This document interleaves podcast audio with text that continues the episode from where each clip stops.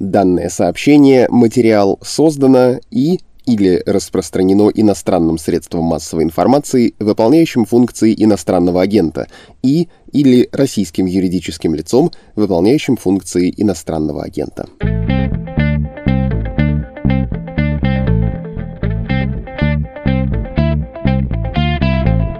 Здравствуйте, это подкаст «Медуза», он называется «Что случилось?». Будем говорить о массовом убийстве 20 сентября в Перми. У микрофона Владислав Горин, студент, историка политологического факультета Пермского государственного университета с 2000 по 2005 годы. И вряд ли нужно объяснять после этого представления, что этот эпизод будет очень личным, я бы даже сказал, откровенным. Здесь Дмитрий Жебелев, учредитель благотворительного фонда из Перми «Дед Морозим». Дмитрий, привет. Привет. Ты же тоже выпускник ПГУ. Да, более того, тоже с 2000 по 2005. А как ты узнал о том, что произошло вчера, 20 сентября? Кто тебе позвонил? Ну, то есть я знаю ответ, но хочу, чтобы ты рассказал про это. Ну, на самом деле мне первым позвонил друг, э, мой же сокурсник, Миша, потому что я был на совещании, вышел покурить, он набрал и говорит, это правда, типа, у тебя есть какая-то информация, я вообще не понимаю, о чем он говорит. Я говорю, сейчас я разберусь, кто-то стрелял, что-то происходит. В университете я понял, э, открыл телефон, у меня в Телеграме сообщение, спрашивал ли дела, как у Кирилла. Кирилл – это мой племянник, он в этом году поступил на мехмат. А я совсем забыл, у меня даже мысли не было, ну, поскольку он это первый год, когда учится, даже не было мысли сопоставить эти обстоятельства. Я, конечно, его сразу набрал, он сбросил, я успел чуть-чуть попереживать, но он очень быстро тут же в Телеграме мне написал, что у него все в порядке, что они сидят в аудитории второго корпуса, это не тот, куда зашел убийца, но он все равно находится совсем рядом, то есть там никакая проблема за буквально там минуту преодолеть это расстояние. А единственное, что меня удивило, и спокойствие племянника, сказал, ну, мы забаррикадировались здесь восемью партами, преподаватель у нас очень спокойный и продолжает лекцию. Я спросил точно так же, «А как ты себя чувствуешь? Он говорит, ну, я зол, потому что я вчера весь вечер готовился к практическим занятиям, а нам сказали, что все отменят. Да, второй корпус это действительно близко. Ну, то есть все происходило на такой небольшой площадке между новым корпусом, его, по-моему, сейчас так и называют, его позже всего начали строить, позже всего привели в порядок, там фонтан, и вот от него в любую сторону пойди, очень близко. И в химфак потом пошел стрелок, где я и был ранен, ну, а наш второй исторический, который вот, да, мы с Мехматом делили, в общем, старейший корпус университета, он тоже здесь полминуты, и ты уже можешь туда зайти. Это просто кошмарно. Ты знаешь, я хочу некоторые тоже свидетельства привести сегодня, реплики очевидцев, но, наверное, не прибарщивать с этим, потому что у нас и вчера были свидетельства очевидцев на «Медузе», и Ирина Кравцова, спецкор «Медузы» поехала, она расскажет предельно близко про то, как это все развивалось. Хочешь хочется сегодня три пункта, что ли, затронуть. Первый — это вот не стесняться личного отношения, поговорить про переживания. Второе — объяснить, что такое трагедия в небольшом городе, а когда что-то такое случается, миллионная Пермь, она просто скукоживается до невероятно малых размеров. Ну и третье, я бы поговорил про феномен многим москвичам неведомый, и тут я даже слово-то не подберу, ну, землячество. Вот так бы я описал. И как раз с личного хочется начать еще. Ты давно занимаешься фондом благотворительным. Этот фонд претерпел эволюцию от подарков детям из детдомов на Новый год к гораздо более глубокому и, я бы сказал, правильному пониманию помощи. Можешь рассказать о себе и о фонде еще, чтобы мы с тобой ближе познакомились?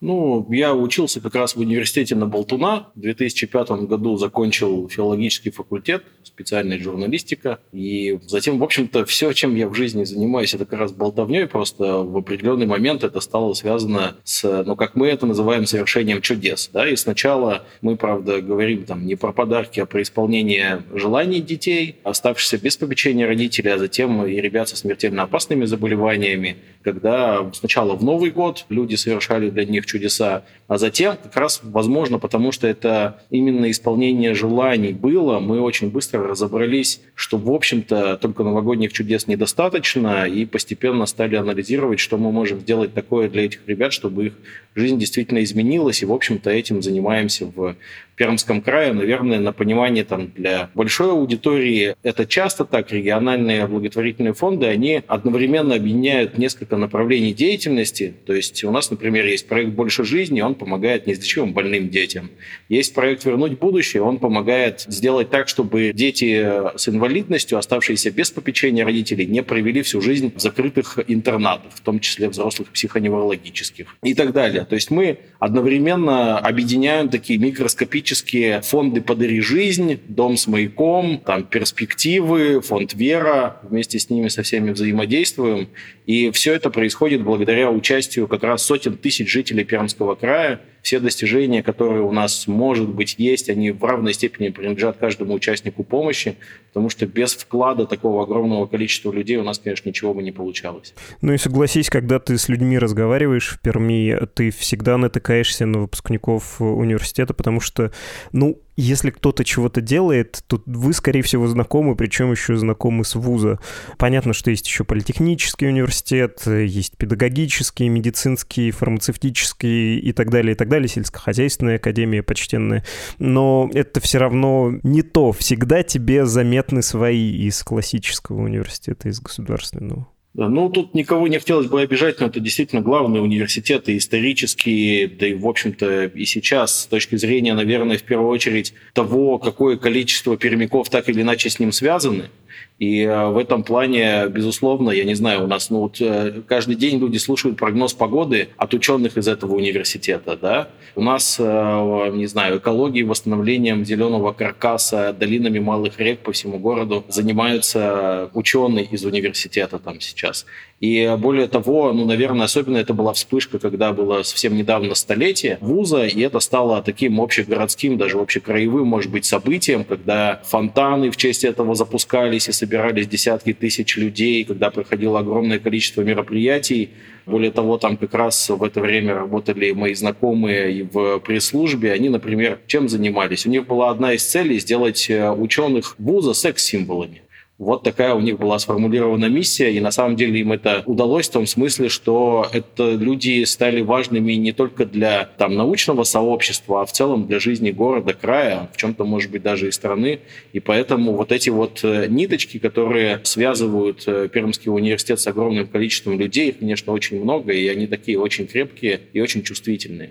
Да, ну ты сказал, недавно было столетие, в шестнадцатом году был университет основан, первый на Урале, а в Перми, конечно, как в старой губернской столице, есть еще ревность к Екатеринбургу, новому, более динамичному центру, и у них-то, конечно, горный университет, но разве ж это вуз, это так, э, реальное училище по сравнению с нашинским.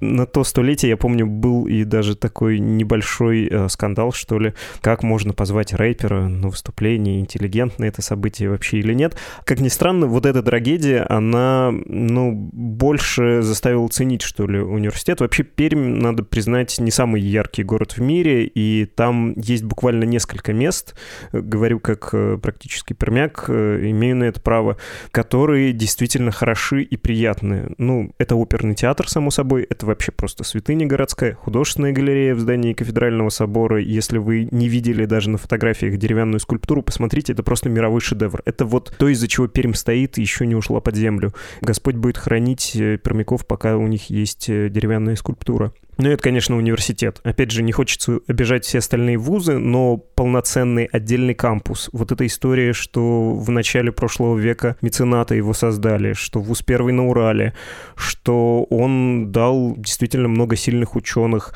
и что это такое отдельное сообщество, это все действительно большая ценность. И после того, что там случилось, не знаю, мне кажется, что многие вдруг вспомнили, о да, у нас же есть такое, и как мы это любим. Ты чувствуешь это сейчас? Как стали больше ценить ценить и любить, э, возможно, незаслуженно забытый наш дорогой университет?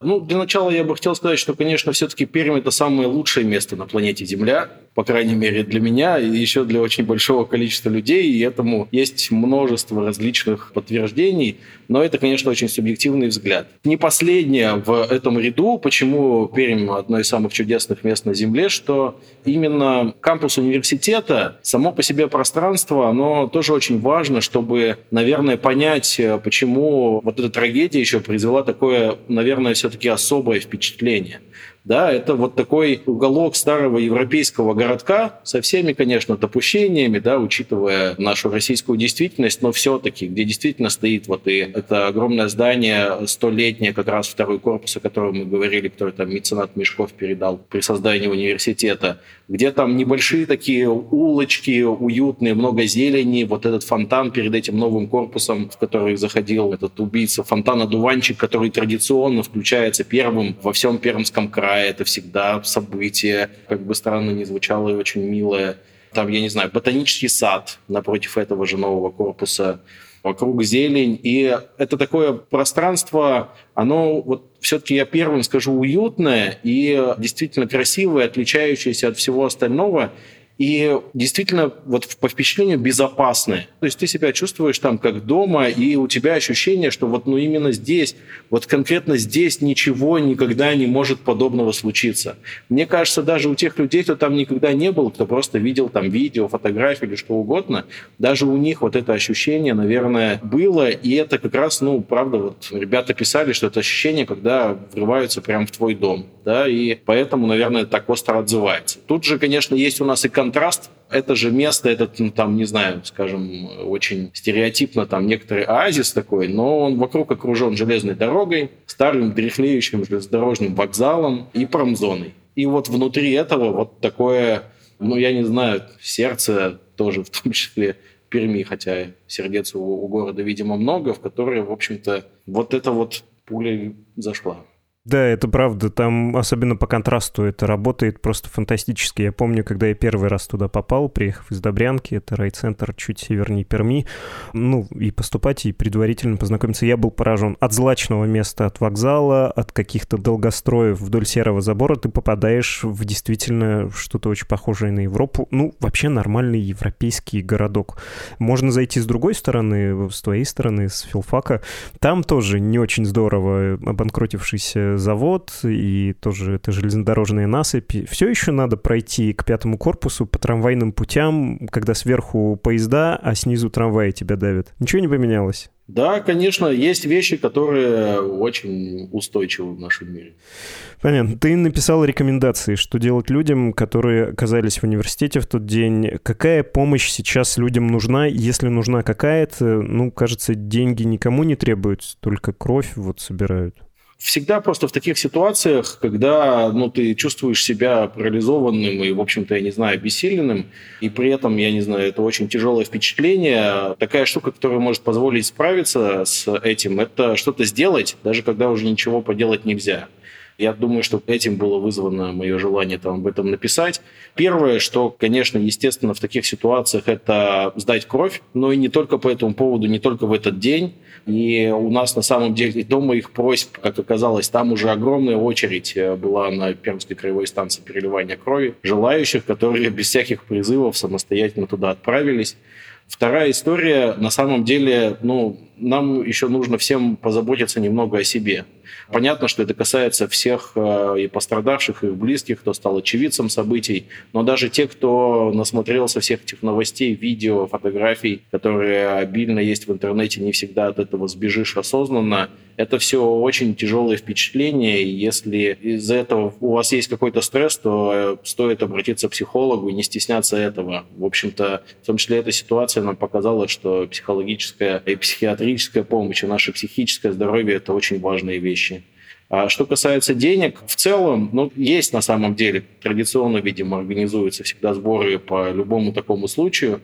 Есть возможность для тех, кто хочет совершить какой-то поступок, э, чтобы, ну, как-то в том числе и для себя впечатление облегчить. Есть возможность через Краевой фонд социальной поддержки населения, если вы его вобьете в Яндексе или зайдете там на первомкрай.ру, вы найдете эту новость, перечислить какие-то средства. Здесь только нужно относиться к этому осторожно и осознанно, потому что в любом случае такую помощь всегда нужно оказывать, когда понятна потребность на что требуются деньги, как их планируется тратить, какие будут потом отчеты, какой самый главный результат для пострадавших будет. Сейчас, безусловно, когда мы не понимаем потребность, не понимаем, что будет со здоровьем людей, и действительно ли там будет, например, может быть у кого-то вообще пожизненная реабилитация какая-то, что-то еще, но это будет ясно позднее То есть в целом я не могу сказать, что я прям категорически против там таких пожертвований. Если желание есть, можно его совершить, но при этом нужно понимать, что польза от этого пока может быть очень разной. Самое главное сначала определить потребность, тогда можно будет говорить об этом более осознанно.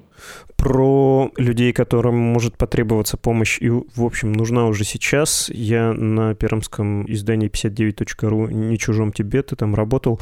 Читаю, что тяжелых пострадавших эвакуировали в Москву, а оно им надо, или это такая плохая привычка или даже мода, когда приезжают федеральные чиновники, а из Минздрава приехали, и Москва так выражает решимость помочь, да, а местные чиновники на это обычно стараются отнекиваться, если могут, потому что считают, что это упрек их системе здравоохранения. В случае с хромой лошадью так точно было. Сейчас это то же самое, или действительно в Москву надо вести, все настолько тяжело и все настолько не здорово с пермскими больницами? Ну, я могу сказать, что это в какой-то, наверное, может быть, значительной части скорее пиар-ход со стороны федеральных властей в первую очередь, но при этом я разговаривал об этом э, с нашими чиновниками, которые за здравоохранение отвечают. Выбирался вариант такой. Если это для пациентов, для ребят пострадавших будет не хуже, как минимум, то есть это не лишний, там будет э, перелет, риск и все остальное, то почему бы не воспользоваться помощью, которую предлагают? Даже если это перестраховка, даже если это просто, может быть, в чем-то чуть лучший комфорт, потом лечение, может быть, чуть больше возможностей, еще что-то целом наши готовы были полностью справиться сами, но если это не вредно, а есть там, не знаю, хоть какой-то шанс, что польза будет больше, то почему бы и нет? Здесь как раз гордость не главный советчик, здесь главное это здоровье людей. Давай поговорим про героев и антигероев. Звучит как журналистский штамп, но, кажется, есть фигуры, о которых надо поговорить отдельно. Я бы начал с хороших людей, с сотрудников экипажа полка ДПС Владимира Макарова и Константина Калинина. Калинин просто ранил стрелка, они были неподалеку, и когда им сказали, они, в общем, пошли помогать. Один, по официальной формулировке, организовывал эвакуацию. Не знаю, что за этим кроется, но, видимо, как минимум не пускал людей в зону опасности, что уже хорошо. Второй, прям буквально в корпусе химического факультета, столкнулся со стрелком, сказал, бросая оружие, с его слов. Стрелок в него выстрелил, и полицейский ответил, тоже не безупречное, наверное, поведение. Если бы их учили лучше, то не надо было ждать выстрела в свою сторону. Но это я даже не придираюсь. Я даже не собираюсь тут ничего анализировать. Мне кажется, что они сделали очень правильную вещь. Про них много сейчас говорят в Перми. Они заслуженно получают похвалу. Мне кажется, что много, но точно еще недостаточно, потому что, к сожалению, как всегда, про виновника происшествия в таких случаях говорят пока еще больше, чем про всех остальных, хотя мне кажется, что главные герои как раз те, кто спасают, они убивают во всех смыслах.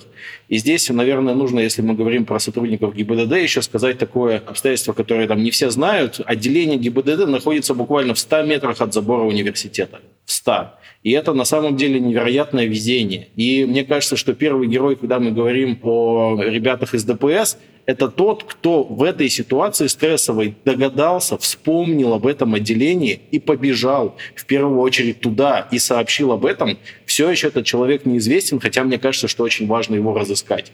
То есть э, далеко не каждый бы вообще вспомнил. Во-первых, нужно знать, что он там находится, во-вторых, просто об этом подумать, прибежать, все объяснить, и тогда уже появилась возможность у как раз наших следующих героев себя проявить. И это, конечно, совершенно невероятно, что сделал вот этот молодой парень, младший младший лейтенант. Я там смотрел его интервью, его тоже достаточно легко сейчас найти. Да, он там говорит какие-то обязательные, с одной стороны, слова, но это человек, их же не учат тому, чтобы бороться с э, такими преступниками, действовать в таких ситуациях. Наверное, в чем-то повезло, но даже то, что он туда зашел, и такой результат, это, конечно, совершенно невероятно. Более того, как раз именно это, видимо, помогло э, избежать действительно большого количества жертв. Еще герои, главные как раз в этом смысле, это те, кто очень быстро забаррикадировались. И, наверное, первые, кто очень э, быстро, вот ребята, которые убегали, кричали, я не знаю, этого на видеозаписи не слышно, но, видимо, кричали, сообщали, потому что очень быстро забаррикадировались, и, судя по всему, он не попал ни в одну из аудиторий с людьми, иначе было бы все намного хуже. Я знаю, например, историю там, где преподаватель женщина шнуром от ноутбука замотала дверь, И он в эту дверь бился, и он в эту дверь стрелял, простреливал, даже прострелил там рюкзак у кого-то из студентов. Но если бы он ворвался в эту же аудиторию, это совсем другие последствия бы были в общем-то, и те преподаватели, которые успокаивали людей, вот я говорил про племянника своего, который находился в другом корпусе, да, где преподаватель продолжал читать лекцию, мне кажется, что после того, как люди забаррикадировались, если они не привлекают к себе внимания, продолжать совершать вот какое-то вот это рутинное действие или, не знаю, еще что-то, это, конечно, тоже может спасать жизни. Вот у нас есть еще одна история про преподавателя, которая высвечена в таком свете профессора Сыромятникова, насколько я помню, что он э, отказывался там что-то закрываться, да? Если можно, да, про профессора Сырометникова отдельно поговорим. Я понимаю, о чем ты. Мне кажется, важная мысль про то, что Константин Калинин, его коллега Владимир Макаров сделали очень важное дело, потому что спецслужбы не ехали долго, минут 40. Стрелок ходил по кампусу. То, что он не убил еще больше людей, это настоящее чудо, и я могу ситуацию выкрутить еще круче, на максимум объяснить, какая трагедия могла бы произойти. У меня есть знакомая, она училась на курс 2 старше Мария Ромашова, она преподаватель, и вот у нее была экскурсия школьников. Они заперлись в музее, и я когда прочитал про это в понедельник, я подумал, жутковато. А потом я прочитал еще один пост местного газетного магната, моего бывшего начальника Игоря Лобанова, и тут я, мягко говоря, выпал в осадок, потому что он написал. Я процитирую, это надо прям буква в букву. У нашего второклассника, Игорь пишет про своего сына, сегодня вместо занятий была назначена экскурсия в музей и ботанический сад Пермского госуниверситета. На экскурсию к 10 часам отвел его я, а через полтора часа забирала уже жена. Ну как забирала? Встречать детей надо было как раз там, где промаршировал этот упырь у фонтана. И примерно в это же время. По команде взрослых малыши залегли среди деревьев и выключили мобильники уже дома он, ну то есть сын, с удовольствием показал, как они ползали по земле, потом переоделся в спецназ и гонял по всей квартире террористов. А я ведь еще, проходя туда-обратно через университетский КПП, который расположен на стороне вокзала, с некоторым удивлением отметил для себя присутствие в будке охранника. Вроде бы раньше здесь никогда никто не дежурил. Вот, думаю, сидит, пялится в мониторы видеонаблюдения, и это хорошо, правильно. Ну и какой, спрашивается, смысл в этой будке с вертушками? А в университетском музее и ботаническом саду детям понравилось. Только что узнал, что бабушка одноклассника, помогавшая сопровождать детей, там погибла. Это Игорь пишет про Маргариту Ингаус. Ей 66 лет было. Она врач с почти 40-летним стажем, эндоскопист пермский. Ну, то есть вот настолько. Представляете, там были дети. Человек, который все это сделал, он написал, я хотел пойти сначала в свою школу, но что-то подумал, детишкам отступать будет некуда. То ли неинтересно ему так было, то ли еще почему-то. Он пришел в университет, и это кошмар. Ну, то есть были школы школьники разных возрастов, было несколько даже, да, видимо, экскурсионных групп. И когда мы говорим про гаишников, мы можем немножко не доверять, например, официальной версии, но случилось то, что случилось. Там каждая минута была крайне важна. Мне кажется, чрезвычайно важно и про этот эпизод тоже сказать. Да, безусловно, но это вот как раз, когда мы говорим про открытость, закрытость, безопасность, то есть, с одной стороны, университет должен быть открыт городу, на самом деле. Мое мнение по этому поводу однозначное. И никакие э, заборы, охрана, я не знаю, проходные и все остальное не могут спасти от таких ситуаций. То есть вот здесь, в частности, были замечания, потому что сначала думали, что охраны, как всегда, не было на входах, потому что была такая история, когда хотели целиком закрыть именно кампус для всех абсолютно посторонних, добились того, чтобы этого не случилось, но охранник на самом деле был. И он в данном случае не спас. Единственное, что вертушки, вот эти турникеты, они э, работали бы свободно, то есть нужно было предъявлять пропуск. Но ничего, в корпусе они как раз э, работали и были закрыты, он спокойно их перешагнул после того, как пострелял. И мне кажется, что в этом плане, конечно, вот эта вся история про то, чтобы ощетиниться, закрыться, спрятаться, отстреливаться и все остальное в таких ситуациях э, не так эффективно, и это слишком простое решение слишком сложной проблемы. Здесь нужно, конечно, заниматься совсем другими вещами, связанными там с психологической, психиатрической помощью, начиная с того, чтобы убирать стигматизацию там с психиатрических заболеваний. В общем, много-много всего, чем должны заниматься профессионалы, а не депутаты и чиновники, которые сейчас в основном по этой теме выступают. Да, я тоже хотел сказать, что лет 10 назад была история, когда местный общественник, урбанист Денис Галицкий писал в прокуратуру, даже в прокуратуры разного уровня, и говорил, что это все равно часть города, у горожан должна быть возможность туда зайти, не может быть тотальной пропускной системы, и будки оставили, оставили турники, но я так понимаю, пропускная система не действовала, она была именно в корпусах, а на территорию кампуса можно было зайти. Это на самом деле правильно. Я с удовольствием все-таки наблюдаю за тем, что не травят Дениса, и действительно дело не в пропускной системе. В наше с тобой время можно было войти в любой корпус почти в любое время, а уж тем более на территорию кампуса. Помнишь, как начальника охраны звали студентов, потому что он ходил в кожаном плаще? У нас его звали Шапка. А у нас его звали Бэтмен, как раз за кожаный плащ. Он еще в большой меховой шапке ходил, да, его все боялись. Да, вспомнить бы, как его зовут. Давай про преподавателя Олега Сыромятникова. Действительно, он прям в восьмом корпусе, куда в первую очередь пошел стрелок, читал лекцию по истории русской литературы, и он не отреагировал на замечание студентов, что нужно хотя бы забаррикадироваться, но продолжил читать лекцию. Мне тоже кажется, что его несколько незаслуженно сейчас травят. Он просто не был готов готов. Такому не учат, люди не знают, что делать, и он пытался сохранить какое-то спокойствие или еще что-то. Что ты думаешь про него? Ну, во-первых, насколько я понимаю, они, по крайней мере, закрылись. Может быть, не забаррикадировались, но закрылись. Это уже, в общем-то, очень важно. Пусть там, может быть, по инициативе там мамы, которая сопровождала ребенка, а ребенок как раз подопечный нашей службы качества жизни, там девочка со СМА учится. И поэтому у нее мама сопровождающая была в этой же аудитории. Поэтому мы эту девочку там Лизу знаем. И второе, безусловно, в такой ситуации, я не знаю, невозможно требовать от человека, чтобы он действовал правильно, да, однозначно, не профессионала, не спецслужб и так далее.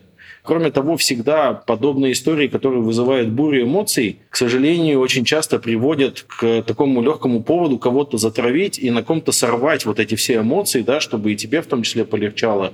Ну, то есть куда-то это все выплеснуть. И часто истории, которые должны говорить о том, что не ненависть и не травля приводят к чему-то хорошему, они становятся поводом для этого. Именно по этой причине я считаю, что в этой ситуации к поведению преподавателя можно отнестись с пониманием, учитывая то, что все-таки дверь была закрыта, и учитывая то, что он совершенно, там, не знаю, не ОМОНовец, не спецназовец, который должен э, предпринимать какие-то однозначные, очень быстрые, крайне эффективные действия.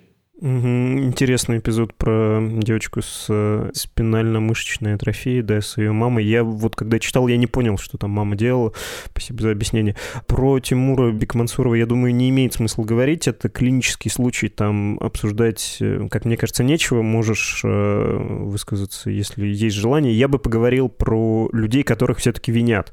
Винят ли кого-то? Говорят ли о том, что психиатры выдали ему оружие? Ну, то есть он сумел их обмануть, да, на самом деле? Он получил тест, потом ушел домой, подготовился, сам он это описал, потом вернулся и обманул систему. Или, может быть, силовиков э, винят, которые долго не ехали, и университетская администрация говорила, что мы не могли дозвониться до экстренных служб.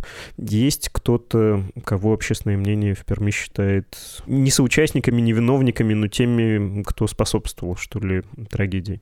Ну, по мне так немного, к сожалению, что действительно винит много кто и много кого, и охрану, и спецслужбы, которые занимаются совершенно не тем, что с одной стороны справедливо, что огромная часть ресурсов э, наших правоохранительных органов отвлечена вовсе не на то, чтобы спасать, защищать жизни людей, а на какие-то совершенно другие вещи, которые с этим не связаны. Но, с другой стороны, никогда невозможно установить прямую связь именно в этой ситуации. Кто-то винит э, и родителей парня, но смысл еще в чем? Эта ситуация всегда очень сложная, а делать какие-то однозначные оценки очень просто. И они очень часто бывают в таких ситуациях ошибочными, и от этого может что-то пострадать. Я бы даже, может быть, на примере самого убийцы сказал, вот э, не совсем популярно, может быть, но я, например, не испытываю к нему ненависти это скорее жалость недоумение какое-то, ну как так получилось, и почему в том числе, потому что мы видим, к чему приводит эта ненависть, к чему приводит желание что-то разрушить, кого-то обязательно наказать за все твои беды, за беды других людей, тем более там с использованием насилия и так далее. Нам этот парень это все показал, к сожалению. И совсем не хочется этого повторять. И поэтому ненависть, мне кажется, это не очень эффективное в этом плане чувство. Хотя людей я прекрасно понимаю, которые эти чувства испытывают, и уж тем более, если у вас там были или пострадали близкие, тут бы, я не знаю, любой человек мог бы с этим не справиться, в том числе я. Но все-таки, чтобы у нас была надежда на будущее, на то, чтобы у нас э, меньше случалось таких происшествий, ненависть все-таки не то, на что нам хочется и нужно концентрироваться. Замечательные слова. Давай поговорим про землячество. Есть куча людей из Перми родом, или которые, как я, провели там юность 10, в общем, прекрасных лет в жизни любого человека. И хотя бы за это можно любить Пермь, не только за эстаминозухов, звериный стиль и пермскую деревянную скульптуру, а также за широту реки Камы. Ощущается вот эта поддержка от людей, которые в Перми не живут в городе сейчас. Насколько это заметно, насколько это поддерживает, потому что, ну, когда я жил в Перми и глядел на то, как пермское землячество в Москве вручает друг другу, в тебе, кстати, вручали Строгановскую премию, я думал, ну, наверное, это какой-то немножко косплей. А когда случилось то, что случилось, меня, честно говоря, это поразило, и сходные ощущения испытывал я сам. Ну, что да, Родина, Родина напоминает о себе, и нельзя быть нигде сердцем больше сегодня, кроме как в Перми. Ну, у меня, может быть, в этом смысле, не знаю, не совсем репрезентативная выборка, да, но действительно вся лента социальных сетей э, завалена словами поддержки всех, кто хоть как-то связан не только с университетом, но и с городом, да, но и здесь, э, вот я говорю, наверное, снова особенность университета как не просто учебного заведения, а чего-то объединяющего, связывающего огромное количество жизней очень-очень разных людей – десятилетиями, а в данном случае уже больше ста лет, и это вот все проявляется. И э, ну, там просто если открыть там ленту Фейсбука, сейчас практически все в логотипах, фотографиях самого университета и его кампуса. Причем огромное количество людей на публикациях, которых ты давно, например, не видел, про которых ты вообще не знал, что они пермяки на самом деле, в том числе из других стран. То есть есть у тебя там 5 тысяч друзей в Фейсбуке, допустим, и вдруг оказывается, что э, несколько человек из Германии – это пермяки, которые учились в этом университете или просто как-то с нашим городом связаны. И в этом плане безусловно, так. Я не знаю, можно ли говорить здесь об особенности именно Перми, там, Пермского края. То есть я-то действительно это ощущаю именно таким образом, потому что я верю, что здесь живут там самые чудесные люди на планете. Но в целом я думаю, что все нормальные люди себя так проявляют. А нормальных людей даже не то чтобы нормальных, очень разных, но таких же людей, как мы, подавляющее большинство. И люди на самом деле в этом плане хорошие. И единственное, что очень жаль, что мы можем э, увидеть это единство и эту взаимовыручку, и это сочувствие только по таким грустным поводам. Не знаю, читал ли ты это до начала нашей записи. Я увидел только, что 59.ru пишет, что охранник университета, в которого стрелял Бекмансуров, ранен. Не погиб он, что он жив э, и идет на поправку. В общем, есть шанс, по-моему, это хорошие новости, про это тоже имеет смысл сказать. Спасибо большое, Дмитрий. Взаимно. Это был Дмитрий Жебелев, учредитель благотворительного фонда «Дед Морозим» из Перми.